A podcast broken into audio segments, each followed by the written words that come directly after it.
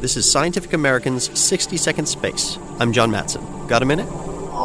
When it comes to telescopes, bigger is better. But it's not always that much better. A new analysis shows that many of the highest profile astronomy findings come from giant world class mountaintop telescopes. But the little guys are making surprising contributions too. The typical study using the largest observatories goes on to receive 29% more citations in subsequent research when compared to studies utilizing more modest 2 to 4 meter telescopes. But those big scope studies cost about four times as much. The analysis applies only to ground based observatories. The study, which appeared in the Astronomical Journal, notes that large, expensive observatories aren't exactly a waste of money. Only big telescopes can observe the faint, distant objects that existed just after the Big Bang. But those telescopes are also so sought after that it can be a challenge just to get in the door. Smaller observatories often have greater availability, so they can grant observing time to riskier projects that might fizzle out or produce a breakthrough discovery.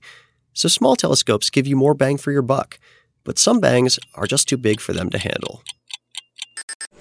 Thanks for the minute. For Scientific American's 60 Second Space, I'm John Matson.